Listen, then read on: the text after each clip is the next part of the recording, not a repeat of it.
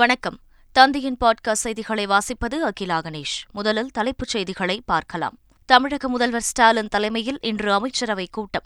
ஜெயலலிதா மரண அறிக்கை online rummy தடை உள்ளிட்ட விவகாரங்கள் குறித்து ஆலோசனை.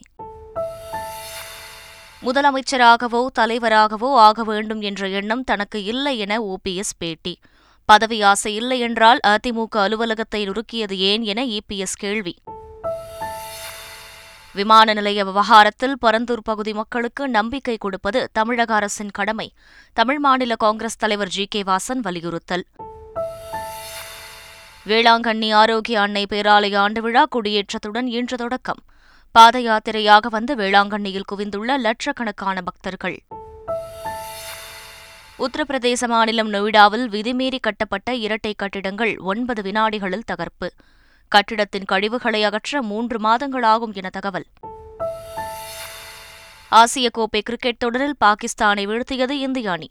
ஐந்து விக்கெட் வித்தியாசத்தில் அபார வெற்றி. இனி விரிவான செய்திகள். சென்னை தலைமைச் செயலகத்தில் முதலமைச்சர் ஸ்டாலின் தலைமையில் இன்று அமைச்சரவைக் கூட்டம் நடைபெறவுள்ளது. இந்த கூட்டத்தில் ஜெயலலிதா மரணம் தொடர்பான விசாரணை அறிக்கை குறித்து விவாதிக்கப்பட உள்ளதாக கூறப்படுகிறது.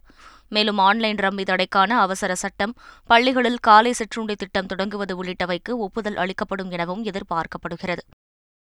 நான் முதலமைச்சராகவோ தலைவராகவோ வேண்டும் என்ற எண்ணம் இல்லை என அதிமுக ஒருங்கிணைப்பாளர் ஓ பன்னீர்செல்வம் தெரிவித்துள்ளார். தேனி மாவட்டம் பெரியகுளத்தில் தொண்டர்கள் மத்தியில் பேசிய அவர் கட்சி ஒன்றுபட வேண்டும் என்பதுதான் தனது எண்ணம் என்றார். தொண்டர்கள் ரத்தம் சிந்தி உருவாக்கிய கட்சி அதிமுக எனவும் கட்சியை தனி ஒருவர் சொந்தம் கொண்டாட முடியாது எனவும் கூறினார். நான் வந்து நான் வந்து நான் அப்படின்லாம் எதுவும் கிடையாது. ஒன்றுபடணும். ஒன்றுபடணும்.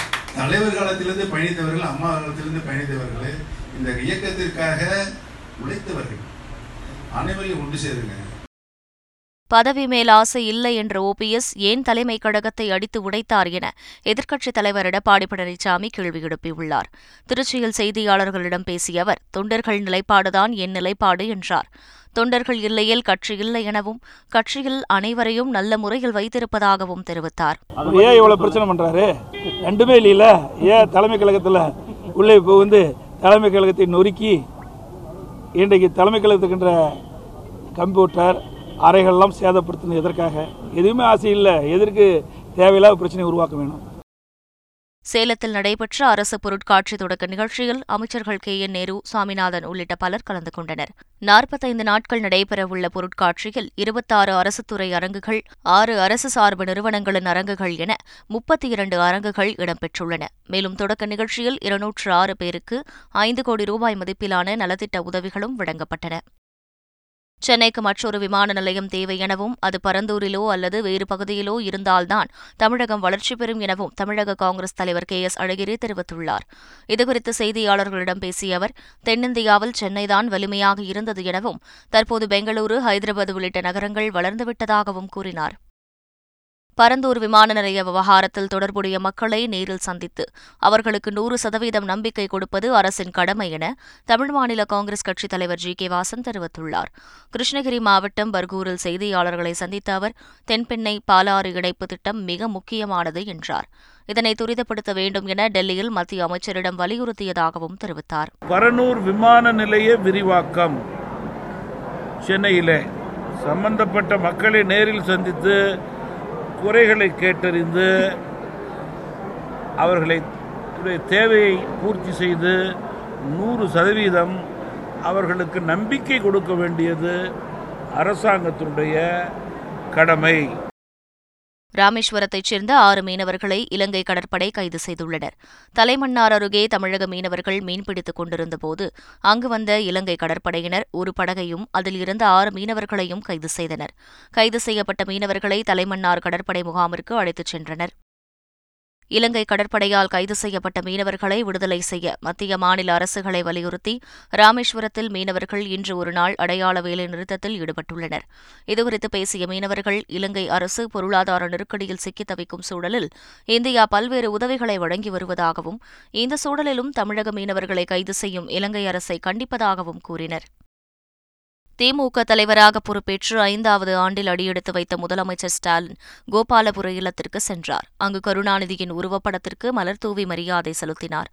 அப்போது கோபாலபுர இல்லத்தின் முன்னாள் உரிமையாளரான சரபேஸ்வரர் ஐயரின் பேத்தி சரோஜா சீதாராமன் தன்னுடைய குடும்பத்துடன் கோபாலபுரம் இல்லத்திற்கு வந்தார்.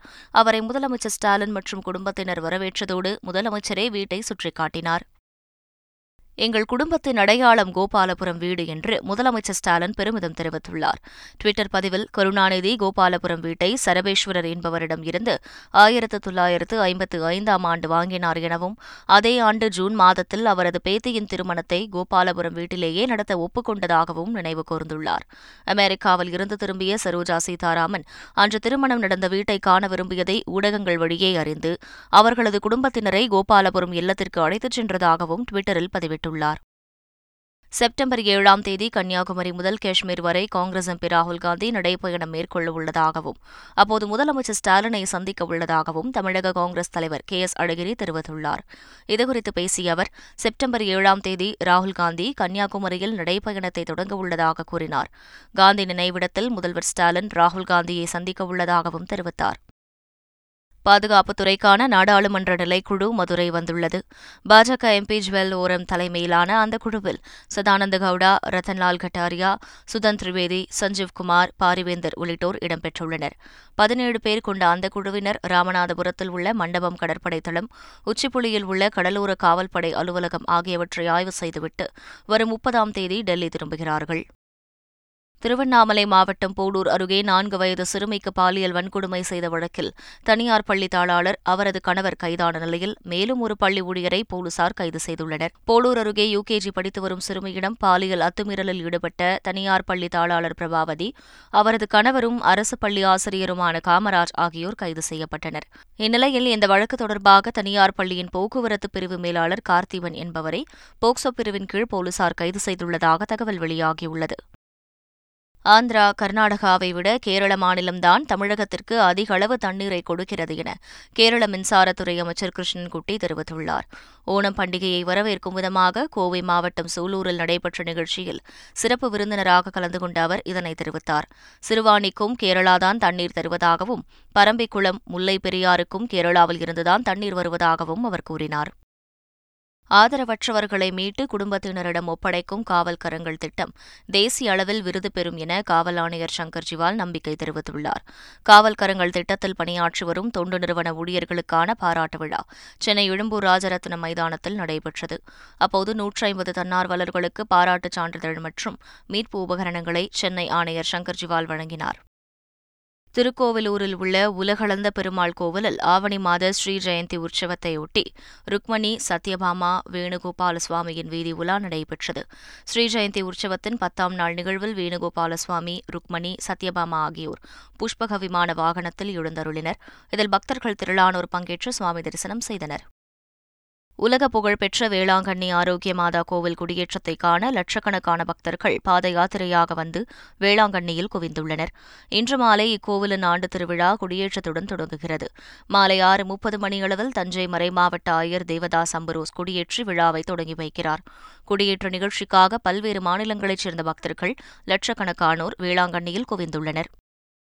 புதிதாக உருவாக்கப்பட்ட தாம்பரம் மாநகர திமுகவின் முதல் செயலாளராக எம்எல்ஏ எஸ் ஆர் ராஜா நியமிக்கப்பட்டார். இதற்கான அறிவிப்பை திமுக பொதுச் செயலாளர் துரைமுருகன் வெளியிட்டார்.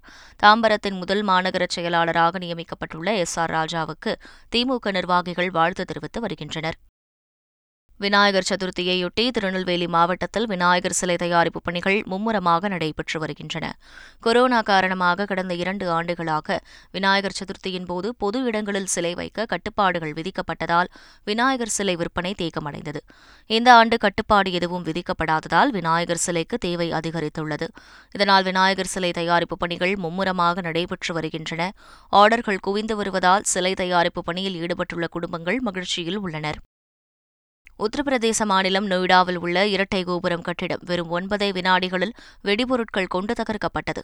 விதிமீறி கட்டப்பட்டதால் கட்டிடத்தை வெடிபொருள் கொண்டு தகர்க்க கடந்த ஆண்டு ஆகஸ்ட் மாதம் உச்சநீதிமன்றம் உத்தரவிட்டிருந்தது.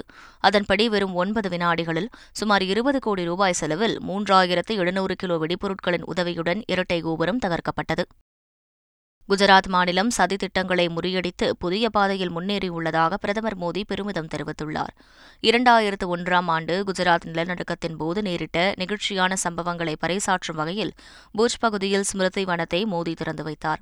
பின்னர் உரையாற்றிய பிரதமர் மோடி நிலநடுக்க பாதிப்பில் இருந்து பூஜ் பகுதி மீண்டு வராது என்று பலரும் கூறியதாகவும் ஆனால் மக்கள் அதனை மாற்றிக் காட்டியுள்ளதாகவும் தெரிவித்தார். காங்கிரஸ் கட்சியின் புதிய தலைவரை தேர்ந்தெடுப்பதற்கான உட்கட்சி தேர்தல் அதிகாரப்பூர்வமாக அறிவிக்கப்பட்டுள்ளது. இது தொடர்பாக காங்கிரஸ் காரிய கமிட்டி கூட்டம் நேற்று நடைபெற்றது. கூட்டத்தில் காங்கிரஸ் தலைவர் சோனியா காந்தி ராகுல் காந்தி பிரியங்கா காந்தி ஆகியோர் வெளிநாட்டில் இருந்தவாறு காணொலி மூலம் பங்கேற்றனர். கூட்டத்தில் கட்சிக்கு புதிய தலைவரை தேர்வு செய்வதற்கான தேர்தல் அட்டவணை இறுதி செய்யப்பட்டது. காங்கிரஸ் தலைவரை தேர்ந்தெடுப்பதற்கான உட்கட்சி தேர்தல் அக்டோபர் பதினேழாம் தேதி நடைபெறும் என அறிவிக்கப்பட்டுள்ளது. வேட்புமனு தாக்கல் செப்டம்பர் இருபத்தி நான்காம் தேதி தொடங்கும் எனவும் வேட்புமனு தாக்கல் செய்ய கடைசி நாள் செப்டம்பர் முப்பதாம் தேதி எனவும் அறிவிக்கப்பட்டுள்ளது. வாக்கு எண்ணிக்கை அக்டோபர் பத்தொன்பதாம் தேதி நடைபெறும் எனவும் காங்கிரஸ் கட்சி அறிவித்துள்ளது. ஆந்திராவில் தாயை கிண்டல் செய்த இளைஞரை மகன் ஓட ஓட விரட்டி கொலை செய்த வீடியோ வெளியாகியுள்ளது.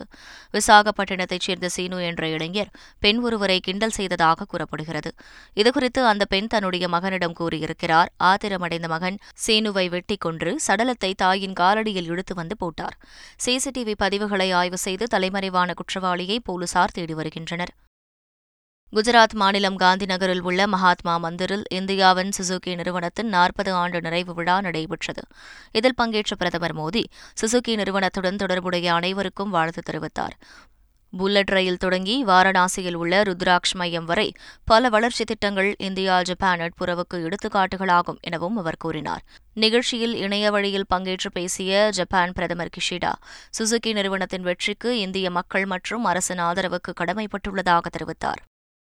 கடன் மறுசீரமைப்பு விவகாரம் தொடர்பாக இந்தியாவின் உதவியை கோரி இலங்கை அதிபர் ரணில் விக்ரமசிங்க இந்திய நிதியமைச்சர் நிர்மலா சீதாராமனுக்கு கடிதம் எழுதியுள்ளார்.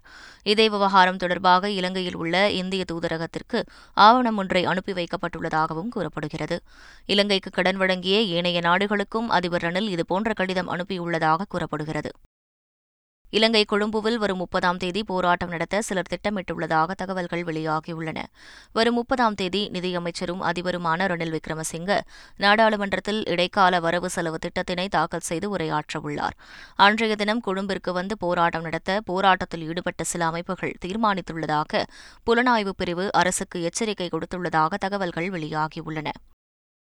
ஐசிசி உலகக்கோப்பை தொடர்களை இந்தியாவில் ஒளிபரப்பு செய்வதற்கான உரிமையை பிரபல ஓடிடி தளமான டிஸ்னி ஹாட்ஸ்டார் நிறுவனம் கைப்பற்றியுள்ளது. வரும் இரண்டாயிரத்து இருபத்தி நான்கு முதல் இரண்டாயிரத்து இருபத்தி ஏழாம் ஆண்டு வரை ஐசிசி நடத்தும் உலகக்கோப்பை தொடர்களின் இந்திய ஒளிபரப்பு உரிமையை இருபத்தி நான்காயிரம் கோடி ரூபாய்க்கு டிஸ்னி ஹாட்ஸ்டார் நிறுவனம் கைப்பற்றியுள்ளதாக ஐசிசி தெரிவித்துள்ளது. இதன் மூலம் ஆண்கள் மற்றும் மகளிருக்கான தலா நான்கு ஐசிசி தொடர்கள் இந்தியாவில் டிஸ்னி ஹாட்ஸ்டார் ஓடிடி தளத்தில் ஒளிபரப்பாகும் என தெரிவிக்கப்பட்டுள்ளது. பாகிஸ்தானுக்கு எதிரான டி டுவெண்டி போட்டியில் இந்திய அணி ஐந்து விக்கெட் வித்தியாசத்தில் வெற்றி பெற்றது. ஆசிய கோப்பை டி டுவெண்டி தொடரின் இரண்டாவது போட்டி துபாயில் நடைபெற்றது. முதலில் பேட் செய்த பாகிஸ்தான் பத்தொன்பது புள்ளி ஐந்து ஓவரில் அனைத்து விக்கெட்டுகளையும் இழந்து நூற்று நாற்பத்தி ஏழு ரன்களை எடுத்தது. பின்னர் களமிறங்கிய இந்திய அணி நிதானமாக ஆடி பத்தொன்பது புள்ளி நான்கு ஓவரில் நூற்று நாற்பத்தி எட்டு ரன்களை எடுத்தது. இதன் மூலம் ஐந்து விக்கெட் வித்தியாசத்தில் பாகிஸ்தானை வீழ்த்தி வெற்றி பெற்றது. மீண்டும் தலைப்புச் செய்திகள். தமிழக முதல்வர் ஸ்டாலின் தலைமையில் இன்று அமைச்சரவைக் கூட்டம். ஜெயலலிதா மரண அறிக்கை ஆன்லைன் ரம்மி தடை உள்ளிட்ட விவகாரங்கள் குறித்து ஆலோசனை. முதலமைச்சராகவோ தலைவராகவோ ஆக வேண்டும் என்ற எண்ணம் தனக்கு இல்லை என ஓபிஎஸ் பேட்டி. பதவி ஆசை இல்லை என்றால் அதிமுக அலுவலகத்தை நுறுக்கியது ஏன் என இபிஎஸ் கேள்வி. விமான நிலைய விவகாரத்தில் பரந்தூர் பகுதி மக்களுக்கு நம்பிக்கை கொடுப்பது தமிழக அரசின் கடமை. தமிழ் மாநில காங்கிரஸ் தலைவர் ஜி. கே. வாசன் வலியுறுத்தல். வேளாங்கண்ணி ஆரோக்கிய அன்னை பேராலய ஆண்டு விழா கொடியேற்றத்துடன் இன்று தொடக்கம். பாத யாத்திரையாக வந்து வேளாங்கண்ணியில் குவிந்துள்ள லட்சக்கணக்கான பக்தர்கள். உத்தரப்பிரதேச மாநிலம் நொய்டாவில் விதிமீறி கட்டப்பட்ட இரட்டை கட்டிடங்கள் ஒன்பது வினாடிகளில் தகர்ப்பு. கட்டிடத்தின் கழிவுகளை அகற்ற மூன்று மாதங்களாகும் என தகவல். ஆசிய கோப்பை கிரிக்கெட் தொடரில் பாகிஸ்தானை வீழ்த்தியது இந்திய அணி. ஐந்து விக்கெட் வித்தியாசத்தில் அபார வெற்றி. இத்துடன் செய்திகள் நிறைவு பெறுகின்றன. வணக்கம்.